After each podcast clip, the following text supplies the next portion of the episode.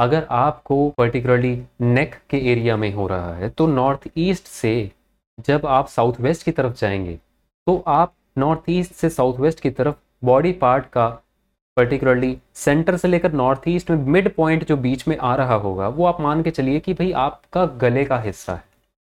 ठीक है? तो वहाँ पे आप देखिए, जैसे गले में अगर खराश सी महसूस हो रही हो तो वहाँ पे कोई क्लटर तो नहीं पड़ा है?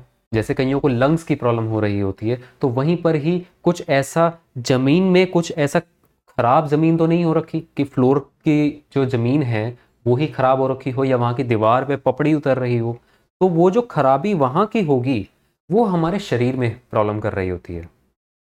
ठीक? उसी तरीके से चेस्ट में प्रॉब्लम कर रहा होता है, गले में प्रॉब्लम कर रहा होता है।